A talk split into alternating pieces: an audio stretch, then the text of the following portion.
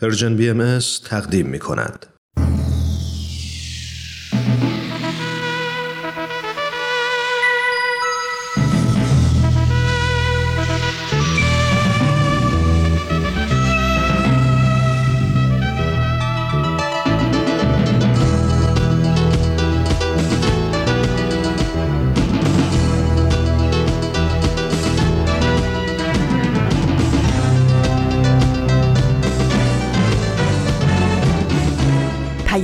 دوست. برنامه ای برای تفاهم و پیوند دلها.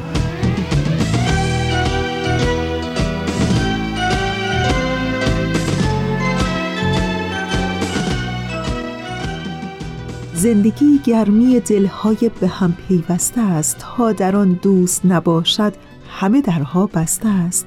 در زمیرت اگر این گل ندمیده است هنوز عطر جان پرور عشق گر به صحرای نهادت نوزیده است هنوز دانه ها را باید از نو کاشت آب و خورشید و نسیمش را از مایه جان خرج می باید کرد رنج می باید برد دوست می باید داشت.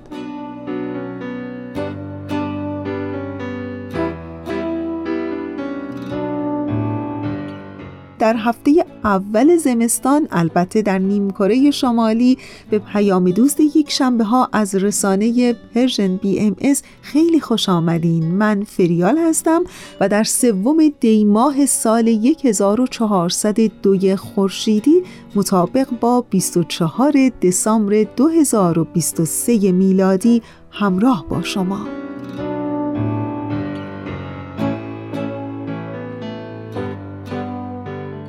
پیام دوست یک شنبه های این هفته شما هم شامل دو بخش خواهد بود. در بخش اول قسمت دیگری از برنامه صدای ستیز رو خواهیم داشت. برنامه ای که چند هفته ایست شنونده اون هستین و در ادامه با من همراه بمونید در بخش پیشخان.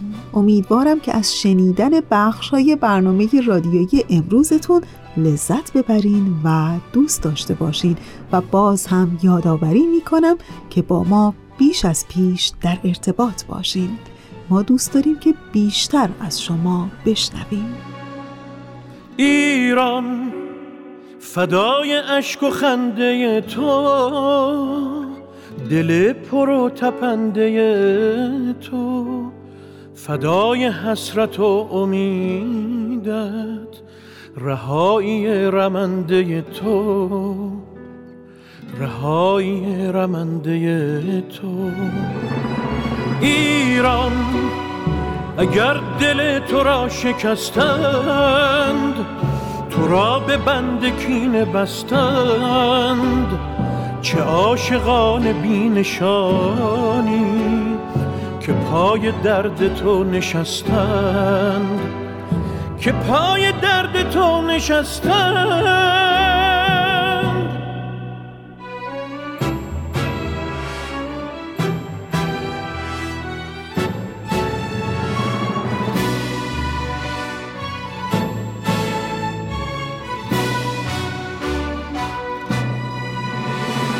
کلام شد گلول باران به خون کشیده شد خیابان.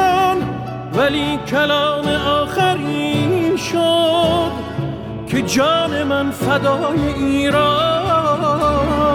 تو ماندی و زمان نو شد خیال عاشقان نو شد. هزار دل شکست و آخر هزار و یک بهانه نو شد. ایران به خاک خسته تو سوگند به بغز خفته دماوند که شوق زنده ماندن من به شادی تو خورده پیوند به شادی تو خورده پیوند. ایران اگر دل تو را شکستند تو را به بند کینه بستند. چه عاشقان بینشانی که پای درد تو نشستند. که پای درد تو نشستند. و بخش اول برنامه امروز ما سودای ستیز. در همین ابتدای برنامه ازتون دعوت می‌کنم که به قسمت دیگری از این برنامه گوش کنید این داستان بر اساس مدارک ثبت شده در وبسایت خانه اسناد بهایی ستیزی در ایران نوشته شده. این قسمت ممکن است برای همه مناسب نباشد.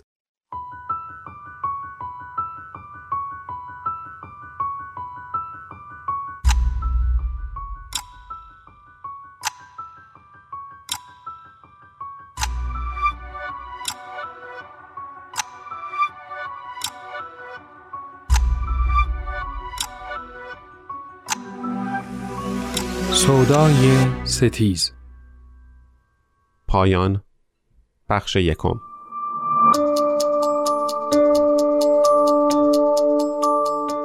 دود اود رقصان بالا می رود. پیچ و خمش را به دقت نظاره می کنم تا می رسد جلوی عکس پدر بزرگ.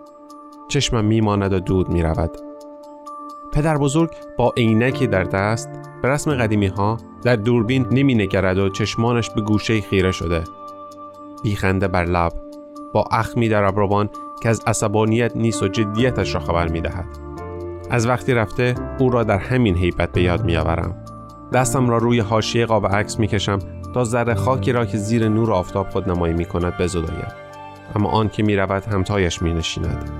آن را هم که به زدایی دیگری جا خوش می کند. شاید بهتر است نبینمشان. شاید آنها هم نخواهند که ببینمشان.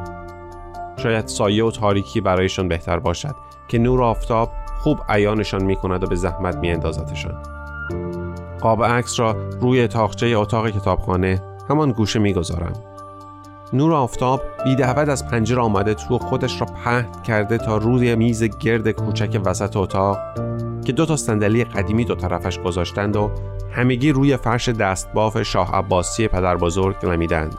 روی میز آن وسط کتاب سودای ستیز که هفته هاست بعضی از بخشهایش را دوباره ورق می‌زنم زیر نور آفتاب می درخشد. فصل امروز فصل آخر است که بازخوانی می کنم. اما نه آخرین این کتاب. سودای ستیز فصل ها دارد و بخش ها و حتما جلد های دیگر. وقتی در این پهنه زندگی کنی بیان که بدانی و بدانند خودت فصلی از این کتابی. باید بگویی تا دیگران هم بخوانند و بدانند که جهل فاتح چه بر سرت آورده حتی اگر خودت هم در این فتح یاورش بودی. این روایت آخر نامنگاری است. گردآورنده یا گردآورندگان این کتاب گزیده ای از مکاتبات کاغذی و ایمیلی خواهر و برادری را اینجا آوردند که از هم دورند. یکی از قلقله قافلان غالب می نگارد و یکی از دنج مهاجران رنجور. برخلاف دیگر فصول این کتاب این نوشته ها روایت شخصی مشخص نیست و شکل و ظاهرش به بخش های دیگر کتاب نمی‌خورد.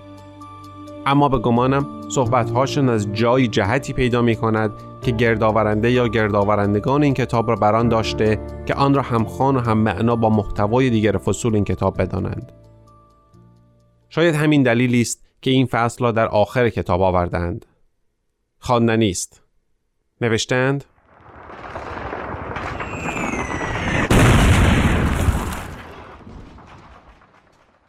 به نام خدا پانزده مهر 1360 برادر عزیزم امیدوارم خوب باشی. این نامه را وقتی برای تو می نویسم که همراه با مادر در خانه مسکن گرفتیم که امو برای من تدارک دید. خدا خیرشان بدهد. روزهای اولی که خارج شدیم و اینجا آمدیم اصلا نمی‌دانستیم کجا هستیم. چه می کنیم؟ برای چه اینجاییم؟ اگر چند سال پیش به من می‌گفتن که دو سه سال بعد در ایران زندگی نمی کنی و مملکتت هم اینطور به هم ریخته اصلا باورم نمی‌شد. فکر می کردم نارضایتی های هست و می آید و می رود. اما این نبود. از حال مادر هم بخواهی بدانی خوب است. اما نگرانی را از چشمهایش می توانم بخوانم. هر روز یاد توست. می‌گوید تو هم باید می آمدی. مدام تصور می کند بمبی خمپارهی بر سرت بیفتد. خواب شبهایش مشوش شد و گهگداری با جیغ و فریاد از خواب می پرد. روسا هم می یک گوشه و در سکوت خیره می شود به نقطه ای از خانه. اخبار جنگ حال او را بدتر می کند و این وضعیت نگرانی ها را برای مادر بیشتر کرده. معمولا نمی‌گذارم تلویزیون ببیند. ولی مگر می شود او را کاملا دور نگه داشت؟ اخبار جنگ در اینجا موضوع هر جایی است که در آن حداقل دو ایرانی حاضر باشند. تو در چه حالی؟ چه می کنی؟ خیلی نگرانیم. تقریبا هر شب وقتی که دیگر مادر خوابیده غرق می شوم در افکار خودم. به همه چیز فکر می کنم. به خانمان، به دوستانم، به ایران، به تو. می اندیشم که آیا مسیری که تو انتخاب کردی همانی است که باید باشد؟ آن زمان که می رفتی در مساجد و پای صحبت آخوندها می نشستی با خودم می گفتم خب کار خلاف که نمی کند. رفته مسجد. بعد که حرفهای آخوندها را در خانه می گفتی و مادر نگران می شد آرامش می کردم که مادر اینها فقط حرف است. اصلا از پسرت یا حتی از فلان آخوند برمیآید که به کسی گزندی برساند؟ وقتی بعدها می‌رفتی خانه مسیحی ها و یهودی ها و بهایی ها تا به قول خودت ارشادشان کنی می‌گفتم قصدت خیر است. اما وقتی انقلاب شد و برایمان تعریف کردی که با بعضی ها مثل آن زن و شوهر خراسانی بهایی چه کردن یک لحظه تنم لرزید. گفتم نکند تو هم دست به این کارها بزنی. به تو مطمئن بودم اما همراهانت مرا بیشتر میترساندند. یادت هست؟ همیشه از یکیشان خیلی میترسیدم. همانی که رفته بود آن یازده تا بهایی را دستگیر کرده بود. تاریخش را دقیق یادم هست. سی مرداد 1359 بود. چون دو روز بعدش سالگرد بابا بود. او هم آمده بود و با آب و تاب برای تعریف می‌کرد که چه کرده. برق چشمهایت مرا ترسان. اما مطمئن بودم که از تو این کارها بر نمی آید. هنوز هم مطمئنم. اما فکر است دیگر میآید و می‌رود. برای تو اینها رو می نویسم. پیش مادر که اینطور نمی شود حرف زد. جلوی او از تو دفاع می کنم. ولی هنوز گاهی ته دلم می لرزد. بگذریم. با این نامه برای یک عکس دو نفره با مامان و یک پلیور فرستادم. نمی‌دانم به خودت می‌رسی یا نه. قدیم ها که اینطور نبودی. البته آن وقتها هنوز ما بودیم. به خانه که می‌رسیدی غذا و چای و جای خوابت آماده بود. اما الان نمی‌دانم چطور زندگی می‌کنی. از خودت برای ما بنویس. اگر توانستی عکسی بفرست. مامان خیلی نگرانت هست. کاش می‌شد با هم صحبت کنیم. ولی گفته بودی تلفن به تو نزنیم و نامه بنویسیم. امیدوارم خوب باشی. خواهرت. 20 آذر 1360 بسم ای تعالی همشیره گرامی. سلام علیکم. امیدوارم حال هر دوی شما خوب باشد و عافیت جسمی و فکری همراهتان. نوشته بودی که مملکت به هم ریخته. من هم با تو هم نظرم به هم ریخته. ولی نه آن چیزی که منظور شماست. شما فکر می‌کنی که اوضاع بدتر شده ولی من در این به هم ریختگی پیشرفت می‌بینم. ما برای اولین بار در تاریخمان بر پای خود ایستاده ایم و دنیا نظارگر همت و همیت ماست. همین دلیلی است که علیه ما به پا خواستند. وگرنه ما که با آنها کاری نداشتیم. ما استقلال می‌خواستیم و از زیر یوغ ظالمان بیرون آمدن. آنها تحمل ندارند که دست خود را از این خاک کوتاه شده ببینند. پس بله، اوضاع به هم ریخته ولی در راه به کف آوردن استقلال مملکت. این مملکت در دست اجانب و ایادیشان بود.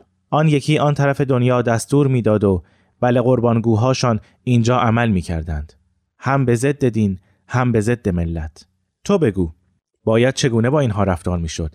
وقتی کسی تیشه برداشته به ریشه دین و اعتقاد ملت بزند باید به او چه گفته با او چه کرد؟ من این را پیش از انقلاب هم بارها گفته بودم اما شما حواستان جایی دیگر بود خدا را شکر که چشمانم زود باز شد و فهمیدم که راهم چیست یعنی راهم را نشانم دادند تا اول از همه سراغ کسانی بروم که دشمنی با دینمان را آشکار کردند. از همان وقت شروع کردم به مباحثه و مباهله با آنها. وقتی در بیتهای به قول خودشان تبلیغیشان می‌رفتم بعد از مدتی حرفی برای شنیدن نبود. ادامه می‌دادند به حرف زدن اما حرفشان را گوش نمی‌دادم. البته گاهی هم شگفت زده می شدم که بعضیشان قرآن را از خودم بهتر می دانند. ولی تهش بلند می شدم و مجلسشان را ترک می کردم چون حرفهایم را زده بودم و دیگر نیازی به شنیدن نبود.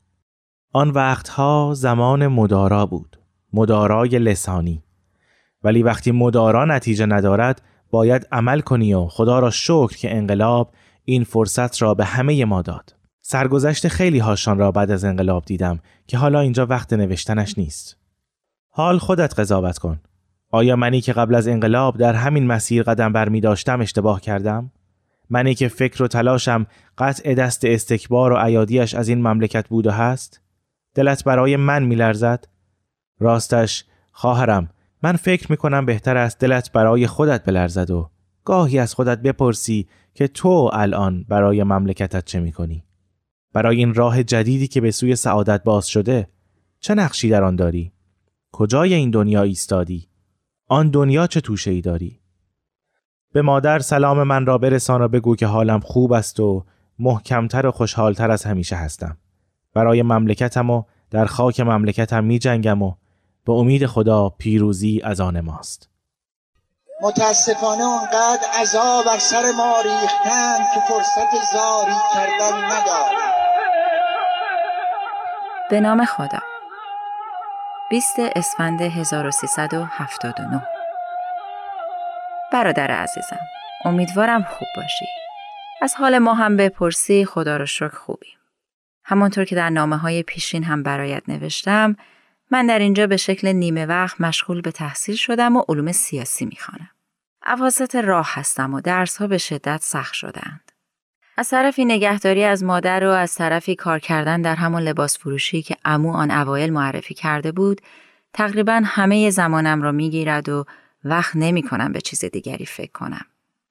نمی‌دانم یادت هست یا نه آن ماهای اول که تازه آمده بودیم و به دنبال درآمدی بودم امو مرا به یکی از دوستهایش معرفی کرد که لباس فروشی داشت و در مغازهش آن پشت خیاطی کوچکی هم برای تعمیرات لباس باز کرده بود. از مادر که بپرسی او هم خوب است. پیرتر شده، شکسته تر شده. مدام یاد قدیم است و به فکر تو. مخصوصا با این اتفاقات اخیر در ایران. آدم وقتی دور است، حوادث برایش بزرگتر و شدیدتر است. مخصوصا اگر در کشوری باشی که فرهنگش با خودت متفاوت باشد. وسط این همه دلتنگی دلش خوش است به خاطرات قدیم و رفت آمدهای خانوادگی. اما برایم عجیب است. تو چرا یادی از او نمی کنی؟ راه تلفن زدن را که بر ما بستی و از هر پنج شش نامه من هم یکی را جواب می دهی. آن هم با کمترین کلمات ممکن. آخر این زن گناه دارد. مادر توست. تو را پرورده. حداقل برای او بنویس و از خودت خبری بده. گله از تو بسیار دارم. دلخوری هایم باز می گردد به همان لرزش قلبم که در نامه های اخیرت مسخرهش کردی. اما هرچه می گذرد بیشتر می ترسم. چه خبر است؟ چه شده؟ این خبرها چیست که به ما می رسد؟ ما فکر می کردیم این جدیدها که آمدن کمی این مملکت تکان می خورد. هی می شنیدیم گفتگوی تمدن هاست. پس چه شد؟ این کشتار برای چیست؟ اینها کی هستند که کشته می‌شوند و آنها کی هستند که می‌کشند؟ گفته بودی که در مسیر درستی هستیم. خوب یادم هست. می‌گفتی در مسیر سعادتیم. این است آن سعادت؟ هر جا می‌روم و هر ایرانی که می‌بینم همگی متحیرن که چطور کشوری به اینجا رسید که یکی یکی متفکرانش را برو باین یا بکشند و آب از آب تکان نخورد. تازه این مشکلات فقط به روشنفکران هم محدود نیست. هفته پیش در جایی بودیم که یک بهایی تازه از ایران آمده هم آنجا بود. از شنیدن خاطراتش وحشت به دلم افتاد. چه وقتی از زندگیش از روزها و سالهای پس از انقلاب می‌گفت و چه از همین اتفاقات اخیر. می گفت در تاریخ هفته هفته هفتاد و هفت به طور همزمان و مشترک حکومت به خانه ها و زیرزمین های حمله کرده که گمان می برده بهاییان در آنجا درس می دوباره این جمله را بخوان چون فکر می کرده که بهایان جمع می شوند و درس می خوانند با آنها حمله کرده. بعد گفت بعد از انقلاب فرهنگی از سال 59 به بهایان اجازه ندادند تا وارد دانشگاه شوند. بعد از مدتی که بهاییان دیدن راهی ندارند، خودشان جمع شدند و در منازل خودشان درسهای دانشگاهی را مطالعه کردند. حالا این وسط استادان بهایی اخراج شده یا کسان دیگر هم به آنها کمک می کردند. سالها بعدش یعنی در هفته هفته هفتاد و هفت حکومت حمله کرده به اینها. این بود آن راه خیری که می گفتی؟ مدام آرزو می کنم که کاش تو در این کارها دخیل نباشی. این کارها به تو نمی آید. تو این گونه نیستی. ولی وقتی از تو تا این حد بیخبرم با خودم می‌گویم شاید نه خدا نکند. تو تا این حد دیگر پیش نرفتی. می‌دانم. خیلی نوشتم. چشمت درد آمد. اصلا نمی‌دانم حوصله تا انتها خواندن را داشتی یا نه. مادر سلام میرساند. خطی برایش بنویس. گناه دارد. قربانت خواهرت.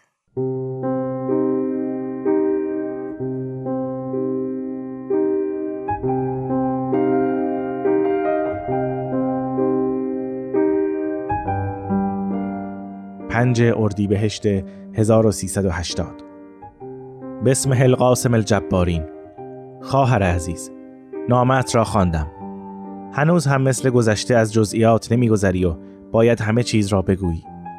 ولی من مثل تو نمی‌توانم بنویسم یا حتی حرف بزنم. مشغله کاری و زندگی در اینجا به حدی است که وقت برای چیزهای دیگر نمیماند. امیدوارم در درسهایت موفق باشی.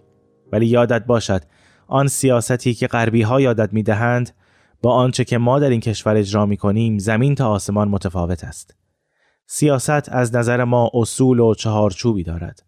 همانطور که شهید مدرس فرمود دیانت ما عین سیاست ما و سیاست ما عین دیانت ماست. منشأ سیاست ما دیانت ماست. پس گمان مبر با خواندن نظرات چند تا متفکر فکل کراواتی می توانی مفهوم سیاست را درک کنی. امیدوارم روزی به مطالعه سیاست واقعی در کشور خودت بپردازی. خودت در نامد نوشته بودی وقتی از کشور دور هستی همه چیز برایت بزرگتر جلوه می کند. این اخبار که میشنوی درست است اما نه آنگونه که رسانه های معاند منتشرش می کنند. این اتفاقات دو جنبه دارد. جنبه اول همان راه و روشی است که من پیش از انقلاب کشف کرده بودم و انقلاب به ما فرصت داد تا آن را عملی کنیم. یعنی وقتی کسی به راه مستقیم پا نمی‌گذارد باید با سماجت بیشتری با او برخورد شود ما همان اوائل انقلاب همین تجربه را داشتیم. یادم می آید کمی پیش از انقلاب یعنی حوالی مرداد 57 یک باهایی بود در جهرم اسمش حقیقت بود یا همچین چیزی. او هم مثل همین هایی که الان خبرشان پخش شده. می‌گفتند به راه راست هدایت نمی شده خبرش را شنیدم که بچه های گروه قنات که البته آن موقع با این نام شناخته نمی شدند به حسابش رسیدگی کردند. یا یکی دیگر بود که می‌گفتند به صندلی بسته بودنش وقتی به سزای عملش رسید.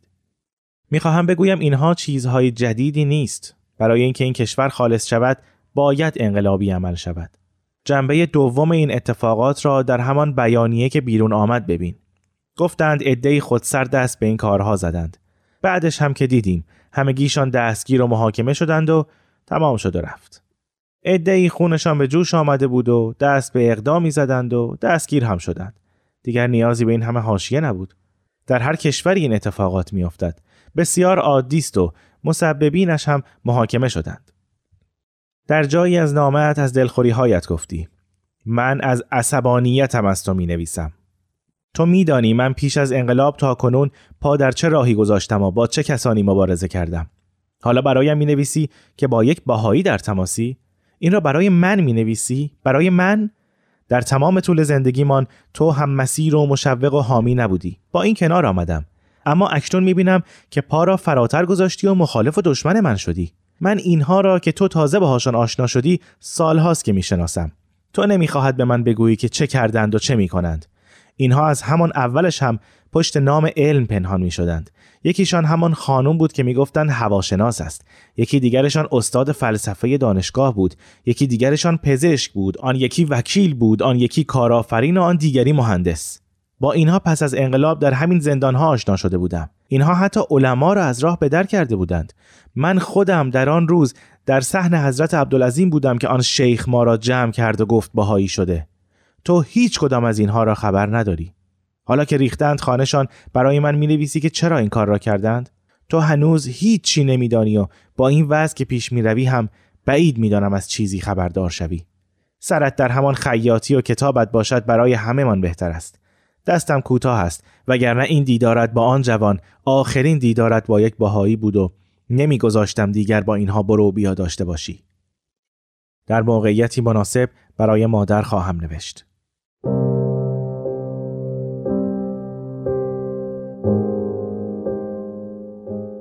یکی درست زیر همین نامه برادر خطی کشیده و در خاشیه نوشته حقیقت شعاع ساته از تصادم افکار است. به نظرم این حاشیه نویس خیلی خوشبینانه بینش این برادر را برخواسته از اندیشه دانسته که قرار است از آن شعاعی بر حقیقت بتابد.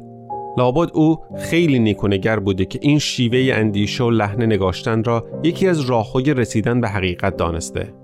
کسی که روایتش از آن قتل ها و دستگیری ها به زور در یک خط می گنجد و در انتها هم می نویسد تمام شد و رفت. چه تعبیری از حقیقت دارد؟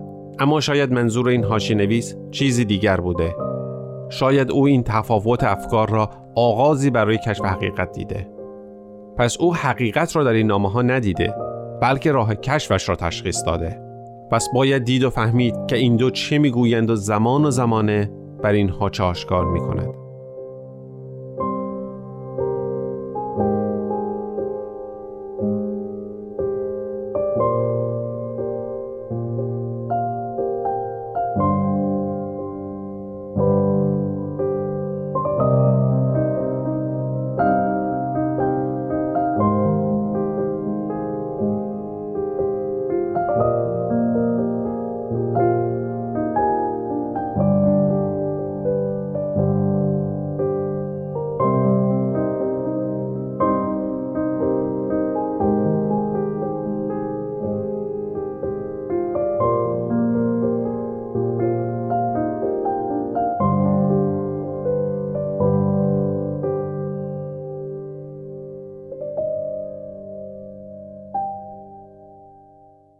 دوستان خوب ما. اونچه که شنیدید قسمت دیگری بود از برنامه صدای ستیز. ولی برنامه رادیوی امروز تمام نشده. جایی نرید و ما رو تا انتهای 45 دقیقه برنامه امروز همراهی کنید.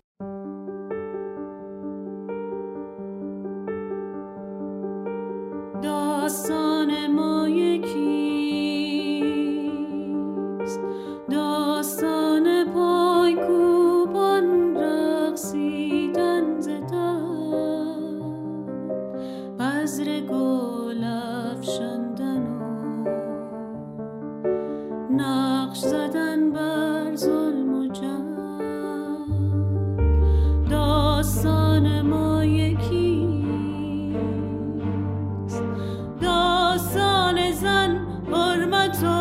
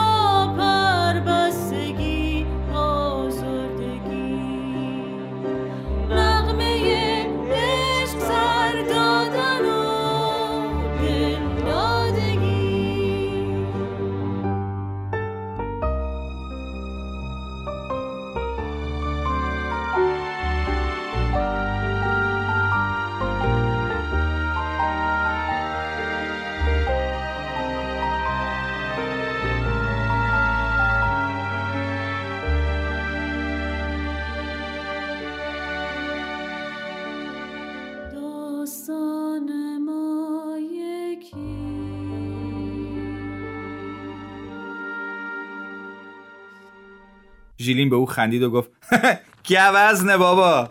نشنیدی تاتارها دقیقا در نقطه‌ای که آنان از جاده خارج شده بودند از. رابطه عاطفی بینشون. مطمئنم اگر مکاتبه می‌کنن تعجب نمی‌کنم عجیب از پشت بوتها ظاهر شد. ایستاد و پارس کرد. تاتارهای ناآشنا از الینور به ماریان نگریست. چهره ماریان روشن شد. بیلوبی را با لحنی شده که بین قبیله ها جنگه نمی‌تونیم که برگردیم پس باید به فکر بهترین راهکار باشیم تعمق روی احساس و افکار خودمون موقع شنیدن یا خوندن یک اثر و تحلیل شخصیت و اتفاقی داستان دو تا فایده بر ما دارن. یکی اینکه کمک می‌کنن درک بهتری از واقعیت دنیای اطرافمون داشته باشیم. دومم اینکه زبان قویتری برای تعریفش بهمون میدن. مجموعه داستانهایی برای نوجوانان دوشنبه ها از پرژن بی و بخش پیشخانه این هفته با من همراه بمونید.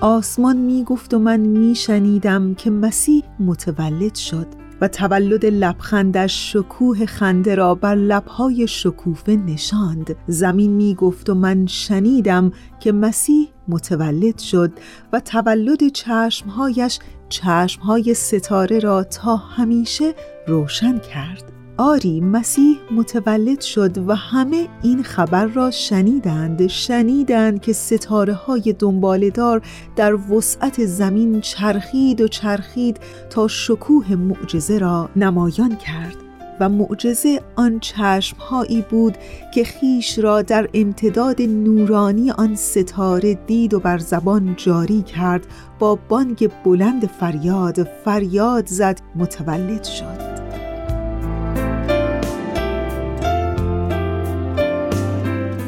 دوستان خوب من. به مناسبت تولد حضرت عیسی مسیح که البته فردا 25 دسامبر هست می‌خوام براتون در بخش پیشخان امروز از داستان شام آخر عیسی مسیح بگم که کلی درش پیام داشت. پیامهایی بس عمیق برای انسان و انسانیت.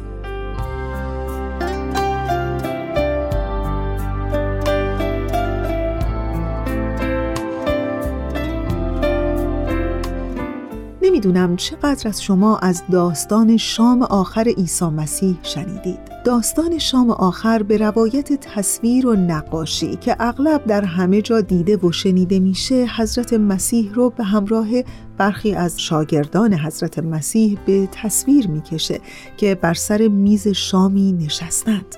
ولی در بطن این تصویر ساده ظاهرا این شام آخر معنا و مفهومی عمیقتر از یک تصویره و سوالی که شاید هر کدوم از ما از خودمون بپرسیم که شام آخر حضرت عیسی مسیح چه معنا و اهمیتی داره. در حقیقت داستان شام آخر از این قرار بوده. که شام آخر آخرین وعده غذایی بوده که حضرت عیسی مسیح با شاگردان خودش قبل از خیانت به او و دستگیری صرف کردند. گزارش مراسم شام آخر در انجیل‌های متفاوتی چون متا و لوقا آمده. یکی از مهمترین لحظات شام آخر دستور عیسی مسیح مبنی بر به خاطر سپردن کاری بود که برای بشر انجام داد. و طبق اونچه که در انجیل لوقا آمده این بوده که خون او بر روی صلیب ریخته شد تا بهای گناهان بشر پرداخته بشه. عیسی مسیح علاوه بر پیشگویی رنج و مرگ خود برای نجات انسانها از شام آخر استفاده کرده تا معنای جدیدی برای عهد جدید خودش تأسیس کنه و انکار شدن رو از طرف پتروس پیشگویی کنه.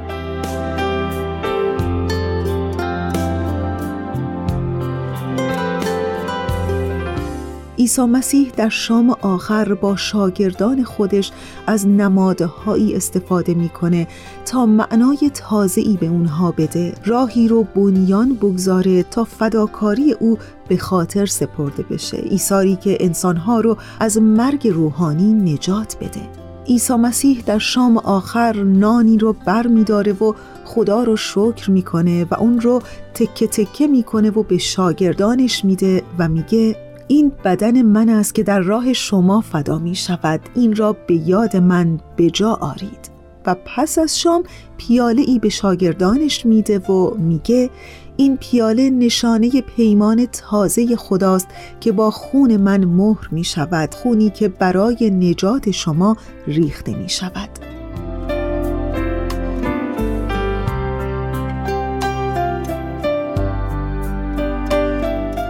در حقیقت سخنان عیسی مسیح درباره نان فطیر و جام منعکس کننده گفته های او پس از خوراک دادن به پنج هزار نفر هست که گفته بود من نان حیات هستم هر که نزد من آید دیگر گرسنه نخواهد شد و کسانی که به من ایمان آورند هرگز تشنه نخواهند گردید.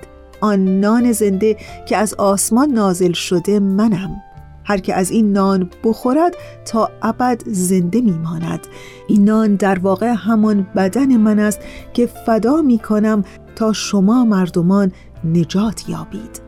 عیسی مسیح در مراسم شام آخر اصول خدمتگذاری و بخشش رو با شستن پاهای شاگردان خودش به اونها آموزش میده و میگه اما در میان شما کسی از همه بزرگتر است که بیشتر از همه به دیگران خدمت کند. در این دنیا ارباب بر سر سفره می نشیند و خدمتگزارانش به او خدمت می کنند. اما اینجا بین ما اینطور نیست چون من خدمتگزار شما هستم. ظاهرا در اون شام آخر حضرت عیسی مسیح بسیاری از اصول اساسی انسانی زندگی کردن و اهمیت و نقش مهم خدمت در زندگی و انسانها رو به شاگردان خودش آموزش میده.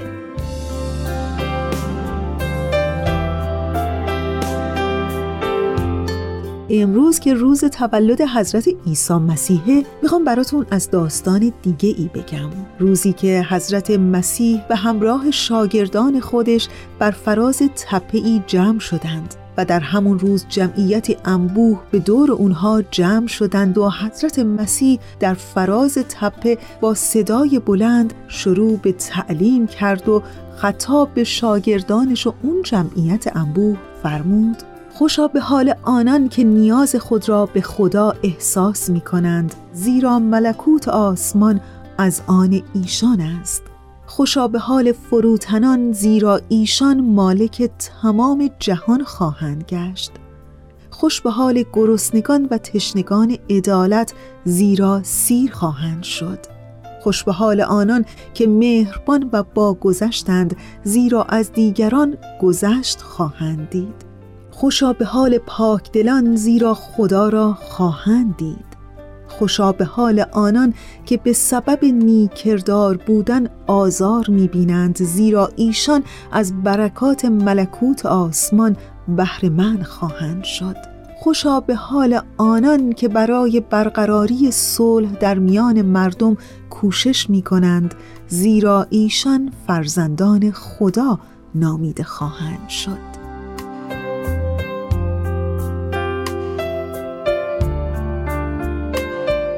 میلاد مسیح گشته و شیرین است. مریم نگهش به خوشه پروین است. ایدی که به هر کوچه و منزل بینی هر شاخه کاج بسته بر آزین است. دوستان خوب ما یک بار دیگه تولد حضرت عیسی مسیح پیامبر محبت و صلح و یگانگی رو به همه پیروان آین مسیح صمیمانه تبریک میگیم و آرزو می‌کنیم که فرداهای دنیای امروز ما پر باشه از صلح و امنیت و آرامش در بین همه مردمان جهان.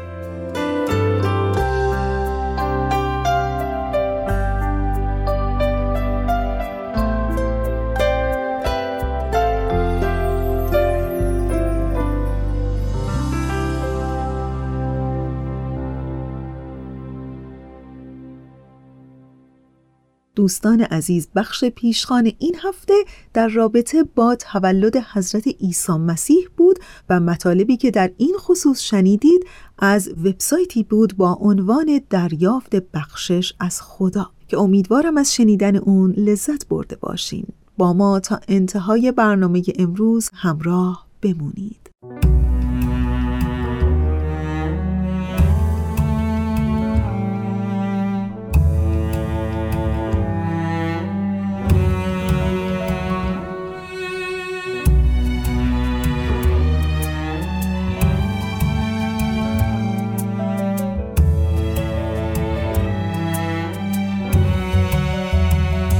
تا پا بذاریم تو راه فرداهای خوب.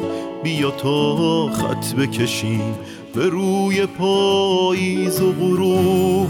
بیا تا رها باشیم رها مثل باد بادکا بیا تا پاره کنیم بند همه مترسکا.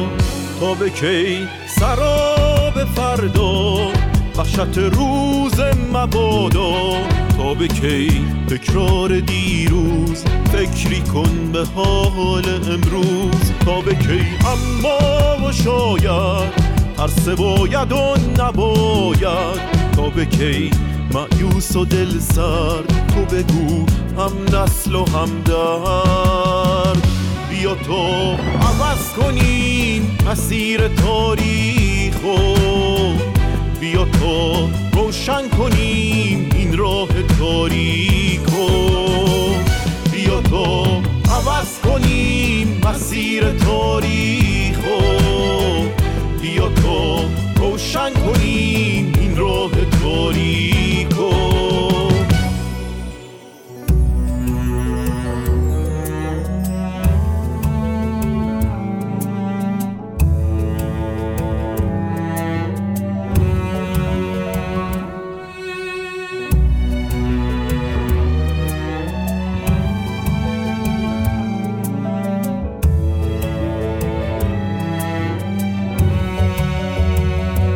فرداهای ما دشمنی جایی نداره. خورشید فردا برامون گل و لبخند میاره. فاصله بین آدما دیوار برلین نمیشه. مقصد آزادگی گرمابه فین نمیشه. توی فرداهای ما تفنگا بی گلوله ها. پرچم سپید صلح و میکوبیم رو قله ها. مرزا رو وا می‌کنیم دنیا میشه خونه ما. دیگه فرقی نداره سرخ و سفید زرد و سیاه. بیا تا عوض کنیم مسیر تاریخو بیا تا روشن کنیم این راه تاریکو بیا تا عوض کنیم مسیر تاریکو بیا تا روشن کنیم این راه تاریکو بیا تا عوض کنیم مسیر تاریخو بیا تا روشن کنیم این راه تاریکو. بیا تا عوض کنیم مسیر تاریخو بیا تا روشن کنیم این راه تاریکو. خب دیگه وقت چندانی ندارم فقط چند ثانیه وقت دارم. در همین ثانیه های پایانی تشکر می کنم از همکار عزیزم بهنام برای تنظیم این برنامه. و آرزوی اینکه کلبه دلتون همیشه و همه حال گرم باشه چراغ امیدتون روشن و وجودتون سبز و سلامت آرزوی همیشگی ما برای همه شماست.